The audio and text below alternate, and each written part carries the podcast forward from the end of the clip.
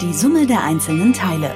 Die Serie über Sharing Economy, das Leben in der Stadt und neue Formen des Besitzens. Ist in guten Momenten für eine Weile mehr als die Summe der einzelnen Teile. Präsentiert von Teilauto. Carsharing in Mitteldeutschland. Es geht uns so gut wie noch keiner Generation vor uns. Wir werden älter denn je, wir leben gesünder denn je, wir verdienen mehr Geld denn je, haben mehr Technik, mehr Wohlstand, mehr Komfort denn je. Wir können die ganze Welt bereisen und wir haben Sozialsysteme, die auch die Schwächeren in der Gesellschaft auffangen. Eigentlich also kein Grund zur Klage. Und dennoch sagen immer mehr Menschen von sich, mir nutzt das alles nix, ich kann das nicht genießen. Ich kann nichts anfangen mit meinem Wohlstand. Mir fehlt einfach die Zeit. Greta Taubert ist Autorin und Journalistin und hat sich eines Tages gefragt, warum ist das eigentlich so und muss das so sein? Also hat sie sich entschieden, ein Jahr lang zu allem Nein zu sagen. Herausgekommen ist ein Buch mit dem Titel Im Club der Zeitmillionäre, in dem sich Greta Taubert der Frage widmet, was uns unsere Zeit eigentlich wert ist. Sollten wir eine neue Form des Wohlstands finden? Und könnte diese neue Form vielleicht schlicht Zeitwohlstand heißen? Über diese und andere Fragen spricht Greta Taubert, wie es sich gehört, in einem ausführlichen Spaziergang mit meinem Kollegen Markus Engert. Hallo Greta. Hallo. Bevor wir losgelaufen sind und jetzt auch reden wollen, saßen wir eine Dreiviertelstunde und haben einfach so gequatscht. War das jetzt aus Sicht einer Zeitmillionärin eine gute oder keine so gute Idee? Das war eine total gute Idee, weil ich das Gefühl hatte, dass wir uns jetzt erstmal so als Menschen gesehen haben und nicht nur hier, ich habe ein Mikrofon, ich halte ja. es unter deiner Nase, bitte gib alles da rein, was du hast, sondern uns fragen, wie geht's uns gerade? Hast du Durst? Hast du irgendwas anderes als Bedürfnis? Und das ist ja schon mal eine ganz schöne Sache, die man sich im Alltag viel zu wenig eigentlich auch erlaubt. Ich glaube, was uns beide unterscheidet, ist, dass ich, während wir dort saßen, die ganze Zeit dachte, hm, wie viel Zeit ist nach hinten noch und wann ist die nächste Verabredung und wie auch immer. Während du was gedacht hast? Ich habe gedacht, das ist aber schön, dass er sich jetzt hier so mit mir hinsetzt und diese Zeit einfach Zeit sein lässt und nicht im Hinterkopf seine Uhr tickt. So, und damit sind wir beim Punkt. Du bist, wie du selbst sagst, Mitglied eines elitären Clubs, der aber sozusagen keinen Aufnahmestopp kennt. Äh, du bist Zeitmillionärin, äh, bist im Club der Zeitmillionäre, so heißt dein Buch. Was ist das und warum bin ich nicht drin? Der Club der Zeitmillionäre ist ähm, ein abstrakter Club von Menschen, die sagen, Zeit ist für mich die wertvollste Ressource überhaupt. Also normalerweise denken wir ja so, ich habe genauso viel Zeit wie du, 24 Stunden am Tag. Ähm, und je nachdem, wie viel ich davon verkaufe und je nachdem, wie gut ich diese Zeit verkaufe, umso reicher bin ich. Und der Zeitmillionär, der dreht das eigentlich um. Der sagt, je besser hm. ich in dieser Zeit stehe und das Gefühl habe, geil, ich sitze mit einem schönen, klugen Mann auf einer Bank und ich erfahre, was ihn umtreibt, was in der Welt passiert. Ich habe das Gefühl, dass ich gerade einen glücklichen, sinnvollen Moment erlebe. Das macht mich reich. Okay, wieso bin ich nicht Mitglied dieses Clubs? Das kannst du dir allerdings nur selbst beantworten, weil es da nämlich keinen Türsteher gibt in, dieser Tür, in diesem Club. Ich glaube, dass es in unserer Gesellschaft relativ vielen Menschen schwer fällt, sich diese unanständige Freiheit zu nehmen, einfach mal nichts zu müssen, nichts zu sollen. Gibt es ein Recht auf Faulheit, um den berühmten Titel mal hier hervorzukramen? Lafargue hat behauptet ja und auch schon vor relativ vielen Dekaden. Und immer wenn man das Wort Faulheit ruft, dann erschrecken sich die Deutschen ganz dolle und sagen, nein, niemand hat das Recht, faul zu sein, geh arbeiten, du Affe. Ich denke, dass äh, Faulheit ja irgendwie auch schon wieder so ein bewertender Begriff ist. Was bedeutet ein Faulsein? Dass wir einfach mal ein Nein zum Nützlichkeitsdiktat sagen. Und ähm, wir können nicht immer nützlich sein, wir sollten nicht immer nützlich sein, weil sich nämlich genau in solchen Fugen, in denen wir sagen, ich muss jetzt gar nichts, ich möchte lieber nicht, plötzlich merken, was wir vielleicht gerade sublimiert oder verdeckt wollen oder welche Ideen wir sonst noch haben oder wie es, wie es uns eigentlich geht, wie das Wetter ist, welche Jahreszeit gerade ist. Manche Menschen merken das gar nicht mehr, wenn ihr Eikalender ihnen das nicht sagt. Oder wie es ihren Freunden geht, wenn nicht ständig irgendwo was piept. Aber wenn du halt einfach ab und zu mal sagst, ich muss jetzt nichts, ich sitze einfach nur hier auf der Bank, dann entstehen ganz neue Prozesse. Jetzt reden wir über Zeit als eine Ressource, was sicherlich ein Hilfskonstrukt ist, weil man es ja irgendwie fassen muss. Aber der Unterschied zu Geld ist ja, Geld kann ich ansparen und Geld kann ich weitergeben und kann ich auch teilen. Das kann ich mit Zeit alles nicht machen. Ist es vielleicht dann irgendwo an der Stelle auch, ich weiß nicht, ein Stück weit fast schon egoistisch, sich so extrem auf seine eigene Zeit zu konzentrieren, weil man keinen anderen sozusagen daran teilhaben lassen? Das ist eine sehr messerscharfe Frage. also, Zeit als Wohlstandsressource oder überhaupt als Ressource ist wahnsinnig schwierig zu greifen. Mhm. Ne? Du kannst Zeit nicht ansparen. Du kannst nicht sagen, weil ich mehr Zeit habe, bin ich glücklicher als derjenige, der keine Zeit für sich hat oder für seine Hobbys hat das ist so eine ganz vertrickte Sache. Ich nenne es ja eher den Momentalismus. Also mhm. wie sehr bist du eigentlich in der Lage, dich an Momente, an Ideen und an Menschen irgendwie auch hinzugeben? Und ähm, wie stark empfinde ich dabei eigentlich ein glückliches Eingebundensein? Und das ist für mich das, was ich als wertvoll begreife. Mehr Zeit ist nicht gleich besser, es ist anders als bei Geld. Ne? Bei Geld können wir ganz klar sagen, mehr Geld ist besser als weniger Geld. Wobei es ja da auch diese Studien gibt, die sagen so, weiß ich nicht, ich weiß die Zahl nicht ungefähr, ich glaube 5000 oder sowas war es. Ne? ein bisschen mehr, glaube ich. Aber die Leute werden nicht mehr glücklicher wegen dem Moment. Genau, diese Glücksforschung sagt mhm. eben auch, es gibt so, wir merken dann einfach die Steigerung oder die Veränderung nicht mehr so krass. Wenn du dann mhm. eben schon dein Boot und dein Haus und dein alles Mögliche hast, merken wir die Steigerung nicht mehr. Und bei Zeit tritt das noch viel schneller ein. Also jeder Arbeitslose, jeder Rentner kann das berichten, dass mehr Zeit nicht automatisch bedeutet, mhm. dass man mehr Glück empfindet. Im Gegenteil. Ähm, es gibt eben auch nicht nur den Burnout, wo man überhaupt gar keine Zeit mehr hat, sondern auch den Boreout, wenn man unterfordert ist. Also deswegen sage ich, äh, Zeit ist eine tricky Ressource und der Zeitwohlstand sagt eigentlich, wir versuchen sinnvoll und souverän in der Zeit zu stehen. Das klingt jetzt alles ein bisschen sperrig und ein bisschen holzig. Das ist das Problem mit dem Begriff Zeitwohlstand. Mhm. Aber am Ende will der Zeitwohlstand den Statusbegriff umdrehen. Es sagt also nicht derjenige, der am meisten seine Zeit oder am besten seine Zeit verkauft, sondern derjenige, der sie am besten sich aneignen kann. Für das, was er eben glaubt, das ihn glücklich macht, ist der Reiche. Also Wohlstand nicht Maximierung, sondern Neudefinition. Es ist ein Nein zur Steigerungslogik. Und wenn wir das uns eigentlich mal genauer angucken, dieses mehr, mehr, mehr, was ja aus der Geldlogik heraus entstanden ist, was irgendwie auch das Grundprinzip des Kapitalismus ist, in dem wir alle aufgewachsen sind, dann merken wir, dass dieses Mantra des Mehr eigentlich uns selbst und die Ressourcen der Welt brutalst ausgeplündert hat. Und dass wir allmählich an einen Punkt der Geschichte kommen, wo wir merken, wir können nicht mehr. Wir können nicht noch mehr in dieser Art und Weise Öl aus dem äh, Boden herausholen. Um Sand werden schon Kriege geführt, irgendwie um, um, um Silikonerzeugnisse mhm. zu schaffen. Mhm. Seltene Erden, Nitrate und so weiter. Das, das fällt gerade so hart auf uns zurück. Wir werden das in unserer Lebenszeit noch merken, dass wir eine Abkehr von diesem Mantra des Meer schaffen müssen. Ja, dann fragst du dich jetzt aber, ja super, ist eine ganz tolle Zukunftsprognose für, für uns irgendwie als jüngere Menschen. Wir dürfen uns jetzt mit dem weniger abfinden oder was. Und da kommt der Zeitwohlstand ins Spiel. Wir müssen nicht auf dieser materiellen Ebene ständig nach dem Meer streben, wenn wir es schaffen, einen neuen Statusbegriff zu definieren. Vielleicht wollen wir uns mal jetzt angucken, wie du eigentlich an dem Buch gearbeitet hast. Du hast, wenn man es ganz kurz sagen möchte, ein Jahr lang alles abgesagt. Genau. Ich habe gedacht, äh, wie geht denn das jetzt eigentlich mit dem Zeitwohlstand? Ich habe diesen Begriff immer mal gelesen in Büchern und weil ich mir diesen Quatschtitel Utopietesterin gegeben habe. Warst du das selbst? Das, das war ich selber. Okay. Genau, manchmal muss er einfach etwas so lange behaupten, bis es halt zutrifft. Konstruierte Realität. Genau, genau. Und Zeitwohlstand erschien mir als eine sehr interessante, konkrete Utopie. Mhm. Und zwar bedeutet es ja erstmal, ich muss komplett allein über meine Zeit verfügen können. Wie mache ich das? Am besten, indem ich sie überhaupt nicht mehr verkaufe. Also sage ich alles ab, was mir so angetragen wurde. Da habe ich ein, so eine Abwesenheitsmitteilung eingerichtet und habe eben alles Mögliche abgesagt. Das war manchmal so schwer, ne? Weil Nein sagen, das können wir ja eigentlich auch überhaupt nicht. Ja, nicht nur können wir es nicht, es kommen ja sicherlich gelegentlich auch Dinge, wo man denkt, da habe ich massiv Lust drauf. Es war sowas von idiotisch, wirklich. Es war ganz, ganz schlimm, weil da kamen so geile Sachen, auf die du sonst wartest, ja. Projekte, TED-Talks, ähm, Recherchen, Kooperation, alles mögliche. Und ich sitze an meinem Schreibtisch und sage, nein, mhm. mache ich jetzt nicht. Das war schon mal die erste interessante Erfahrung, dass ich ja auch gebraucht werden will, dass ich ja auch irgendwie dieses Feedback brauche. Ja, ähm, ich bin gut in dem, was ich tue. Arbeit, das ist eben nicht nur Gelderwerb, sondern das ist eben auch ein Zeichen dafür, wie stark sind wir eigentlich eingebunden. Ja, genau. Und so habe ich erstmal abgesagt.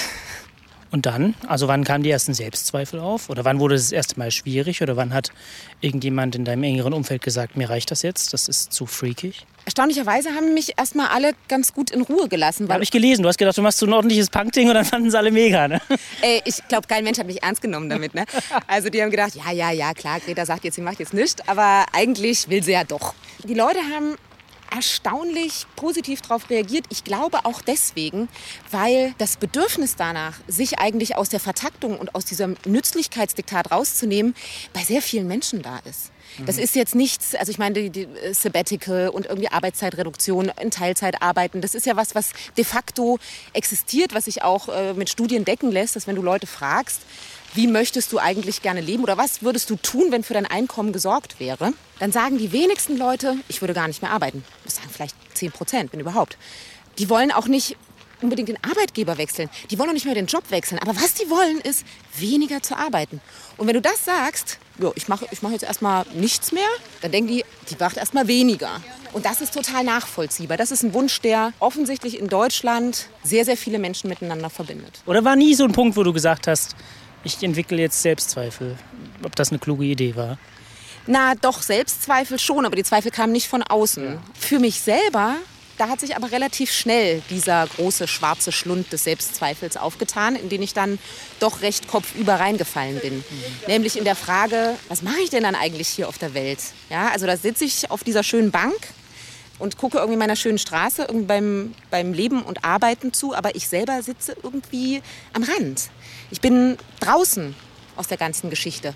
Und das hat mich so unfassbar traurig gemacht, zu, zu merken, dass es auch kein Resonanzverhältnis. Also dieses Recht auf Faulheit, dieses Recht auf nichts, auf nicht mehr nützlich sein zu müssen, erschöpft sich doch relativ schnell. Weil du dir ja selbst verbieten musstest, dich in irgendwelche Projekte oder so einzuklinken oder irgendwelche AGs oder weiß ich jetzt nicht, irgendwelche Nachbarschaftsprojekte oder irgendwas.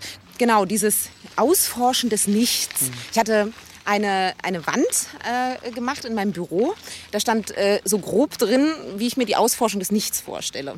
Und da stand ähm, Schwänzen, Pausieren, Bummeln, Warten, also so alle möglichen Zustände, so langsam laufen, flanieren. Und dann habe ich gedacht, das, das gucke ich mir jetzt an. Ey, ich habe nicht drei Zettel geschafft, ne? Da war ich wirklich schon oh, so angekotzt von diesem ganzen. Wenn einer sagt Entschleunigung und wir machen jetzt alles slow und so, da gehe ich ja die Decke hoch. Ne? Das ist, ich will das nicht konzeptualisieren. Ich möchte halt einfach das Recht haben zu sagen, das ist mein Tempo und das ist manchmal auch schnell. Und wenn ich Bock habe zu sagen ja, dann will ich ja sagen. Aber ich will nicht ja sagen müssen, wenn alle anderen sagen, äh, das ist jetzt das Richtige. Und als ich das begriffen habe, dass ich eigentlich, dass es um ein Recht auf Ja geht, und nicht nur aufs Nein. Da konnte ich dann auch wieder sagen, jetzt möchte ich losgehen, jetzt möchte ich irgendwie andere Menschen treffen, die mit diesem Zeitwohlstandsding vielleicht schon ein paar Schritte weiter sind. Okay, wo bist du dann hingefahren? Wen hast du so getroffen? Die erste Frage war ja, äh, wo kriege ich Geld her? Ja. das ist ja für alle Zeitmillionäre die entscheidende Frage. Und da ist mir das Konzept des bedingungslosen Grundeinkommens über den Weg gelaufen. Ja, und da habe ich jemanden kennengelernt, der Grundeinkommen verlost. Und da dachte ich, ist ja super, hm, vielleicht kriege ich eins ab und äh, war auch sehr freundlich, aber habe keins bekommen. Aber spannend dabei war, dass er im Grunde auch ein Zeitmillionär ist. Er hat selber mal eine Firma gegründet, Michael Bohmeier, hat da ein, eine Ausschüttung, eine jährliche bekommen, in etwa in der Höhe eines Grundeinkommens und hat sich das selbst ausgezahlt. Und passiert ist, dass er Lust hatte zu arbeiten und eben nicht Lust hatte, nicht zu arbeiten. Also ähnliche Verläufe wie bei mir. Und ähm, ich bin weitergegangen, habe Menschen getroffen, die ihren Job gekündigt haben, die sagen, ich will jetzt nur noch projektbasiert die Sachen machen, auf die ich Bock habe und den Rest der Zeit arbeite ich auf dem Feld und kriege Gemüse dafür, in Halle zum Beispiel. Ich habe Leute getroffen, die einen Tauschkreis, einen Tauschring organisieren hier in Leipzig, die auch sagen, ich kann und möchte mir nicht vorstellen, 40 Stunden irgendwo in einem Unternehmen zu arbeiten, sondern ich möchte eine Gruppe schaffen, mit denen ich äh, in Zeittauschverhältnisse treten kann. Du saßt auch mal in so einem Café, wo normalerweise nur ältere Herren den ganzen Tag sitzen, oder? In Marokko meinst du? ja, das, das war noch die Ausforschung des Nichts, was so. passiert, wenn nichts passiert. Die würde ich sagen, sind äh, nicht das, was ich in meinem Verständnis ja. als Zeitmillionäre sehe. Okay. Ja. Bei dem bedingungslosen Grundeinkommen sagen ganz viele Kritiker immer, das ist alles schön und gut, aber am Anfang der Kette muss irgendwo jemand stehen, der das Geld sozusagen ins System wirft, so dass der Gedanke. Wenn man es jetzt überträgt auf das Denken in Zeitmillionärs- oder Zeitwohlstandseinheiten, könnte man ja auch sagen, Das funktioniert jetzt für Leute wie dich und mich. Das funktioniert nicht für jemanden, wo es recht existenzielle, ernsthafte Zwänge, nenne ich es mal, gibt, die vielleicht bei Menschen, die in der Kreativwirtschaft zu Hause sind, vielleicht auch aus einem okay funktionierenden Elternhaus kommen, womöglich zur Generation der Erben gehören oder wie auch immer, diese existenziellen Zwänge vielleicht dann so nicht gibt. Das sind ja immer verschiedene Ebenen. Also erstens denkt ähm, der sage ich mal, Kreativschaffende von sich aus jetzt, ja, ich habe ja den geilen Job. Ne? Ich würde den ja weitermachen, weil der ist nämlich ziemlich gut. Und ich würde den sogar mehr als vier Stunden am Tag machen, weil der nämlich so geil ist, dass ich da Bock drauf habe. Aber die Frau an der Kasse bei Aldi, die glaubt das nicht. Und meine Kindergärtnerin, die glaubt das auch nicht. Ich habe mich aber letztens mit meiner Kindergärtnerin unterhalten. Und die hat gesagt, ich liebe meinen Beruf. Ich möchte immer diesen Beruf machen. Er ist das Schönste, den ich mir vorstellen kann. Ich würde doch keine Bücher schreiben wollen, um Gottes Willen. Aber mich nervt, dass ich in meinem Kindergarten überhaupt gar kein Mitspracherecht habe, dass ich die ganze Zeit nach den Zeitvorgaben und nach den Vorstellungen arbeiten muss. Ich möchte gerne autonomer handeln. Die Menschen möchten gerne arbeiten, aber sie möchten mehr Mitspracherecht und Souveränität haben. Und wenn du sagen kannst, ich habe zum Beispiel 1000 Euro, auf die ich gesichert zurückgreifen kann. Und so, wie wir hier arbeiten, in diesem Verhältnis, möchte ich nicht. Dann muss sich der Arbeitgeber sehr stark darüber Gedanken machen, wie er dich halten kann. Und sowas erfolgt zum Beispiel über Mitbestimmung. Also du setzt mit Zeitwohlstand einen, einen Kreislauf in Gang. Das ist eine Freiheitsbewegung, ne? Die sich vom Einzelnen auf systemische Ebenen äh, überträgt. Und das ist genau der gewünschte Effekt dabei. Also dann sind wir jetzt auf der großen gesellschaftlichen Ebene mal zurückgebrochen zum einzelnen Individuellen. Jemand sagt, ich möchte für mich persönlich mehr Zeitwohlstand. Ich möchte Zeit als eine Ressource und ich möchte Zeit auch wegen mir als eine Währung begreifen. Der kann nicht zu seiner Krankenkasse gehen und zu seinem Vermieter und sagen, ich bezahle diesen Monat mit Zeit. Das sind äh, viele Prozesse, an denen man an docken kann. Das erste ist, dass man sich selbst nicht nur als Dienstleister für irgendjemand anderen begreift. Ne? Also wenn man zum Beispiel seine Klopause hat, dann muss man sein Telefon nicht mitnehmen und nochmal alles abrufen, was irgendwie Social Media mäßig angelaufen ist, sondern man kann auch einfach mal aufs Klo gehen. Oder wenn du eine Frühstückspause hast, musst du nicht versuchen, da auch noch äh, erreichbar zu sein für deinen Chef, sondern du kannst zum Beispiel es auch einfach mal schaffen, Pausenzeiten einzuhalten. Das wäre zum Beispiel so auf der ganz kleinen Mikroebene, dass wir es wirklich wieder schaffen, uns nicht permanent selbst vernutzen zu lassen. Der zweite Schritt, äh, der schon etwas mutiger ist, ist die Frage danach, wie viel muss ich eigentlich in meinem Beruf tatsächlich arbeiten, um noch überleben zu können. Sind das diese acht Stunden, die wir irgendwie zu so einem Vollzeitstandard irgendwie gemacht haben, der aber eigentlich in vielen Fällen irgendwie auch unmenschlich ist, weil man daneben gar nicht mehr so viele andere Sachen machen kann, wenn man eine Familie hat oder pflegebedürftige Eltern, sich fragen, würde ich mit sechs Stunden hinkommen? Wie würde eigentlich mein Leben aussehen, wenn ich einen Tag in der Woche weniger arbeite? So fängt es meistens an, Arbeitszeitverkürzung. Also wir reden jetzt nicht von den 20 Prozent, die sozusagen sowieso schon irgendwie im Existenzminimum krebsen, sondern von diesem gesunden Mittelstand, den wir in Deutschland haben. Wie würde sich eigentlich meine, meine finanzielle Lage verändern, wenn ich ein paar Stunden weniger arbeite? Und die Effekte, das zeigen Studien, sind enorm. Ja, was sich in dein, an deiner Lebensqualität verändert, wenn du plötzlich den Freitag frei hast. Welche kreativen Projekte daraus erwachsen, wie du irgendwie plötzlich deine Gesundheit, deine, dein Sport, deine Sozialkontakte sich dadurch verändern, dass du einfach ein paar Stunden mehr Zeit hast. Das äh, wäre der zweite Schritt. Und der dritte Schritt wäre, sich dann auch auf einer systemischen Ebene zu überlegen, wie können wir eigentlich diese Form von individuellen Zeitfugen und Zeitfreiheiten auch für andere möglich machen. Wenn jetzt jemand total happy ist mit Selbstoptimierung, dann macht er das System ja kaputt. Was die Menschen glücklich macht, das sollen sie machen. Ne? Also wenn du halt die ganze Zeit mit deiner Apple Watch rumrennst und halt deine Eiweißwerte checkst, dann mach das. Ne? Ich habe kein Ratgeberbuch geschrieben und ich will nicht irgendwelche Leute von irgendwas überzeugen, dass ich jetzt hier mhm. äh, mich hinstelle und Zeitwohlstand predige. Ach du liebe Zeit, ja, dafür habe ich gar keine Zeit. Sagst du den Spruch eigentlich noch? Sage ich nicht so oft, weil ich sage dann eher, ich habe eigentlich oft, ich möchte lieber nicht. Ich habe keine Lust. Oder ich habe dafür äh, nicht genug Prioritäten frei. Das ist es nämlich meistens. In vielen Fällen ist es gar nicht so, ich muss, ich muss, ich muss oder ich habe keine Zeit, sondern ich habe dafür keine Zeit, weil ich was anderes vorziehen möchte. Und erstaunlicherweise, wenn man das Leuten erklärt, ich kann jetzt nicht zu dem und dem Ding hinkommen, weil ich noch das und das mache, dann verstehen die das auch viel mehr. Man würde im ersten Reflex denken, die Menschen reagieren ein bisschen beleidigt, wenn man sagt, was anderes ist mir jetzt aber gerade wichtiger für meine Zeit. Ich habe das auf der Straße gelernt von den Punks. Ich habe die gefragt, wie reagiert man eigentlich richtig, wenn jemand sagt, hast du mal einen Euro? Ne? Und du bist eigentlich total genervt, weil äh, willst ja nicht, dass ständig dir irgendjemand was wegnehmen will.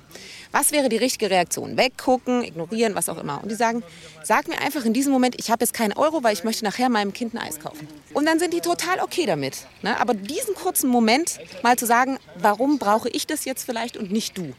löst diese Geschichte irgendwie auf. Und bei Zeit ist es ähnlich. Es gibt so viele Zeitdiebe, die ganze Zeit irgendwelche Leute, die irgendwas von dir wollen, irgendeine Unterschrift, dir sonst was ans Knie nageln, ihre Sorgen und so weiter habe ich dafür jetzt wirklich eine Antenne frei oder nicht? Und wenn ich sie nicht frei habe, dann sage ich das einfach. Du, ich kann, ich kann das jetzt gerade nicht. Meine Gedanken hängen gerade woanders. Und komischerweise verstehen das dann Leute. Ist es dann so, dass diese Fokussierung auf die Zeit, auf die Einheit Zeit im Prinzip nur eine Hilfs Hilfswerkzeug ist, ein Hilfskonstrukt, eine Hilfswissenschaft, um sich all diese anderen Sachen, wir haben geredet über Grundeinkommen, über zu viel Arbeiten, über Vergleichbarkeit, über Selbstoptimierung, über ich muss cooler sein und so weiter und so fort. Brauchen wir einfach eine Hilfsvokabel, auf die wir uns konzentrieren, weil das andere nicht fassbar ist? Zeit ist äh, immer nur ein Medium. Das ist genauso wie äh, die Vokabel Sinn oder so. Ne? Also äh, das kannst du selbstverständlich austauschen, weil Zeit haben alle, Zeit ist alles, Zeit ist überall, Zeit ist nirgends. Zeit ist ein total hohles Wort. Deswegen ist auch Zeitwohlstand so kompliziert eigentlich zu begreifen. Die Postwachstumsszene, aus der diese Vokabel stammt, die klingt auch schon so bescheuert. Postwachstumsszene. Ich meine, wie kann man sich schon selbst so einen Namen geben? Das ist ja inzwischen eine eigene Ökonomie. ja, genau. Aber Pech wurde gefeuert. Naja, die operieren ja oft mit dem Begriff äh, des guten Lebens. Ja, also der Frage danach, was ist eigentlich das gute Leben? Und da sollte sich wirklich niemand hinstellen und sagen, ich weiß, wie das gute Leben funktioniert. Das muss Gottverdammt nochmal jeder selbst herausfinden, was ihn glücklich macht. Und das Tolle ist, dass in einer Gesellschaft, in der solche Möglichkeiten angelegt werden, dass Leute sich das fragen dürfen, was macht eigentlich das gute Leben aus? Ist es Erwerbsarbeit? Ist es die Verbundenheit mit der Familie? Ist es politische Arbeit? Ist es sich ökologisch einzubringen, vielleicht einen Garten zu pflegen? Ist es Nachbarschaftshilfe? Was macht für mich das gute Leben aus? Dass das erlaubt ist und dass wir das dann leben dürfen. Also Zeitwohlstand ist sozusagen nur das Becken, nur der Rahmen dafür, um sich genau diese Frage nach, nach Sinn stellen zu dürfen. Ich frage mich trotzdem immer wieder bei diesen ganzen Themen, ist jetzt nicht spezifisch auf unser Thema betrachtet, sondern bei all diesen Themen, die man jetzt unter der Überschrift Selbstbetrachtung zusammenfassen könnte, ob wir schon so viel Wohlstand haben, der uns ermöglicht, über all das überhaupt nachzudenken. Ich weiß es, ich unterstelle einfach, dass jemand, der in einer Sozialwohnung lebt, als Leiharbeiter auf dem Bau und eine chronische Krankheit, hat die Mutti noch, die die Krankenkasse nicht bezahlt. Du weißt, was ich schnitzen will für ein Bild, ja? Ob der jetzt hier spazieren würde und über all das nachdenken würde, vielleicht ja eher nicht. Ja. Pass auf. also, ich habe mich viel mit Utopien auseinandergesetzt. Und immer wieder bin ich auf diese Frage gestoßen, ob wir eigentlich nicht schon in einer Utopie leben. Also mhm. wir zwei zum Beispiel mhm. und unsere Nachbarn und die meisten Leute, die wir kennen. Ist das nicht schon die beste aller Welten, wie es äh, Leibniz formuliert hat? Wir haben doch ein relativ hohes Wohlstandsniveau. Wir haben eine soziale Absicherung. Wir haben jetzt auch gerade ziemlich schönes Wetter. Wir leben in demokratischen, sicheren Strukturen. Das ist doch das, was die Utopisten uns immer versprochen haben in den vorigen Jahrhunderten. Leben wir nicht bereits die Utopie? Und es gibt eben ein einziges Momentum, wenn man, wenn man mal die ganzen Desaster sich anguckt, die vor uns liegen und die uns gerade irgendwie auch umtreiben. Also mhm ökologische Probleme, äh, soziale Segregation, Burnout, psychologische Probleme, die irgendwie grassieren wie die Pest. Ja? Und du kannst all das auf ein Phänomen zurückführen. Und das ist Beschleunigung. Wir leben in einer Welt, die sich derartig beschleunigt hat durch Technologisierung, durch Digitalisierung und durch die Kapitalisierung aller Prozesse, dass wir eigentlich als Menschen kaum mehr hinterherkommen. Und so glücklich wir eigentlich auch sein könnten durch unsere Waschmaschine und durch unseren festen Job und durch unsere Autobahn, sind wir aber trotzdem oft weniger in der Lage, das Glück des Lebens einfach so zu erkennen. Woran liegt das? Woran liegt das? Die meisten Leute werden sagen, ich habe gar keine Zeit, um all das zu genießen. Genau. Ich habe keine Zeit. Die Leute haben keine Zeit mehr dafür, dieses Glück vielleicht überhaupt auch erstmal zu reflektieren und zu merken. Das heißt, das, was uns von dem wirklich utopischen Dasein vielleicht noch trennt, ist der Faktor der Zeitsouveränität. Und wenn wir das noch lösen, dann haben wir sie, die Utopie. Und der Hilfsarbeiter auf dem Bau, der die chronisch kranke Mutti versorgen muss, der hat sie auch. Wir hoffen es das ist eben die Utopie, dass wir es schaffen, das zu verteilen. Weil im Moment ist es doch so, dass wir zwei und alle Leute, die wir kennen, es durchaus schaffen, sich sowas wie Zeitsouveränität zu erarbeiten. Ich meine, ich habe es auch geschafft, mir ein Grundeinkommen irgendwo herzuholen und du hast es geschafft, dir irgendwie ein Unternehmen aufzubauen, in dem du irgendwie Geld akquiriert hast. Wir können, wir zwei als fähige Leute und ganz viele, die ich getroffen habe, das sind schon Zeitmillionäre, unabhängig davon, ob dieses System sich gerade schon verändert hat oder nicht.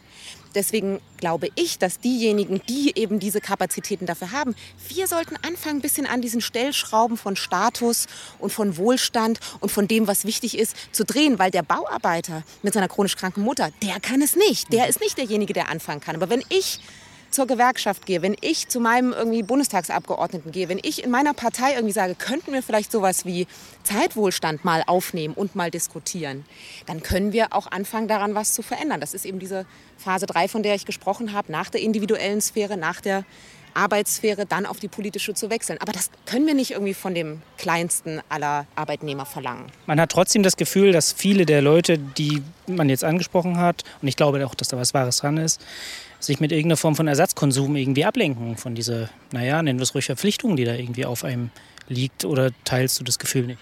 Was meinst du mit Ersatzkonsum? Ja, man geht zum Biomarkt und man muss auch irgendwelche ganz besonderen Rezepte ausprobieren und man geht am Wochenende zu irgendeiner extrem ökologischen, ich nehme meine Klamotten selbst Veranstaltung und lädt alle Freunde bei Facebook ein. Also du weißt, worauf ich hinaus will. Es hat was mit Eventisierung zu tun und natürlich ist es auch eine Form von Kommerz und Konsum, die da irgendwie dahinter schlummert. Also ändert man nur die Vorzeichen, aber alles bleibt, wie es ist. Das ist das Gemeine am Kapitalismus. Der klaut uns dann immer alle gut. Der passt sich so gut an, das Schwein.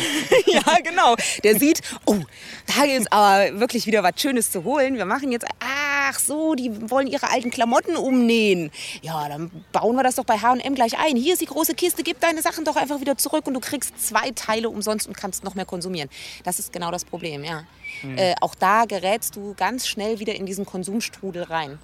Diese Zeitmillionäre, wie ich die halt auch beschreibe, äh, sind eben nicht zu verwechseln mit irgendwie der Erbengeneration oder eh schon reichen Leuten, die irgendwie so ein bisschen Wohlstandsspielerei betreiben, sondern das sind Menschen, die teilweise bewusst auf die Fähigkeit, irgendwie die super guten Sachen konsumieren zu können, verzichten und dann sagen, ich baue es mir selber an, ich bin in solidarischen Zirkeln irgendwie aktiv, ich unterstütze Strukturen, die eben versuchen, sich ja, so zu organisieren, dass sie eben nicht nur marktwirtschaftlich funktionieren.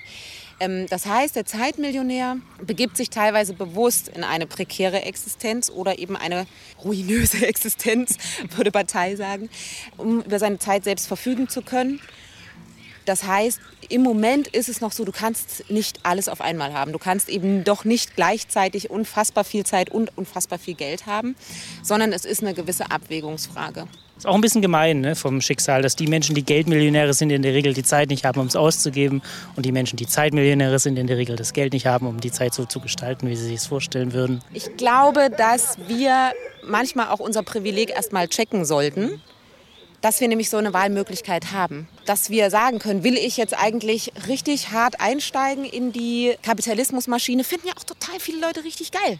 Ja, wenn du in so einem Flieger sitzt und da sitzen alle, die genauso aussehen wie du und dann zack, zack, zack irgendwie hier richtig Kohle machen und dicke Uhren tragen da brauche ich jetzt nicht kommen und sagen, hast du schon mal eine selbstgezogene Rübe gekostet? Ja, also die wirst du da jetzt nicht mit reinholen und das ist auch okay, dann machen sie es halt nicht ich habe eben sehr viele äh, Investmentbanker getroffen und äh, Menschen, die irgendwie große Unternehmen geführt haben, die alle irgendwann an den Punkt gekommen sind und sich gefragt haben, ist das jetzt das gute Leben? Ist das jetzt nochmal das, wofür ich irgendwie meine ganze Kohle hergegeben habe, dass ich mit äh, 40 meinen ersten Schlaganfall habe? Dass irgendwie ich keine Freunde mehr habe, dass ich irgendwie keine äh, sozialen intakten Kontakte mehr pflege? Darum habe ich das alles gemacht? Ja, das ist unfair dass die einen sozusagen viel Zeit und gute Kontakte haben und die anderen äh, viel Geld und keine. Was ist geblieben aus deinem Jahr Selbstversuch nach, ich glaube, jetzt ist es zwei Jahre her, oder? Mhm. Ja, was, was läuft heute noch genauso wie in diesem Jahr?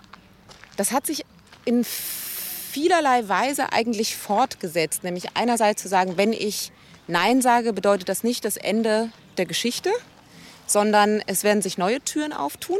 Es ist geblieben, dass ich es genieße, irgendwo im Moment zu sein und jetzt eben kein Telefonat anzunehmen und nicht noch in meinem Hinterkopf ganz viele Sachen laufen zu haben, sondern wirklich zu sagen, ich liebe den Moment und ich will, dass er mich liebt. Und äh, darum schmeiße ich mich mit meiner ganzen Kraft rein. dass ich deswegen schon sagen würde, dass ich noch mal so eine neue Qualität des Lebens erkannt habe, die ich jetzt halt auch nicht mehr hergebe. Dann zum Abschluss jemand, der es hört und möchte gerne auch auf diesem Pfad und hat keine Ahnung, was jetzt der erste Schritt sein soll oder der zweite oder auch der dritte. Hast du so zwei, drei kleine Tipps, Selbstversuche, Experimente, Handlungsanweisungen, irgendwas, was man sehr konkret und im Prinzip auch sofort tun könnte? Das erste ist, sich kleine, unvernutzte Einheiten in seinem Tag zu schaffen, die einfach nur für ein selbst da sind. Zum Beispiel nicht den Coffee-to-go-Becher sich zu schnappen und weiter zu rennen, sondern es doch tatsächlich mal zu probieren, zehn Minuten einfach sitzen zu bleiben und auch nicht zu lesen und auch nicht das Telefon rauszuholen und sich auch nicht zu unterhalten, sondern einfach nur mal da zu sitzen. Das verändert schon mal sehr viel. Man merkt erstmal, wie lange zehn Minuten sind. Das Zweite ist, mein Buch zu kaufen. Das Dritte ist es auch zu lesen und weiter zu verschenken. Dankeschön. Bitteschön. Das sagt Greta Taubert. Sie hat sich mit dem Konzept des Zeitwohlstands beschäftigt. Herausgekommen ist das Buch Im Club der Zeitmillionäre, wie ich mich auf die Suche nach einem anderen Reichtum machte. Es hat 240 Seiten, ist im Eichborn Verlag erschienen und kostet 18 Euro. Die Summe der einzelnen Teile. Die Serie über Sharing Economy, das Leben in der Stadt und neue Formen des Besitzens. Aus den guten Momenten für eine Weile, mehr als die Summe der einzelnen Teile. Präsentiert von Teilauto. Carsharing in Mitteldeutschland.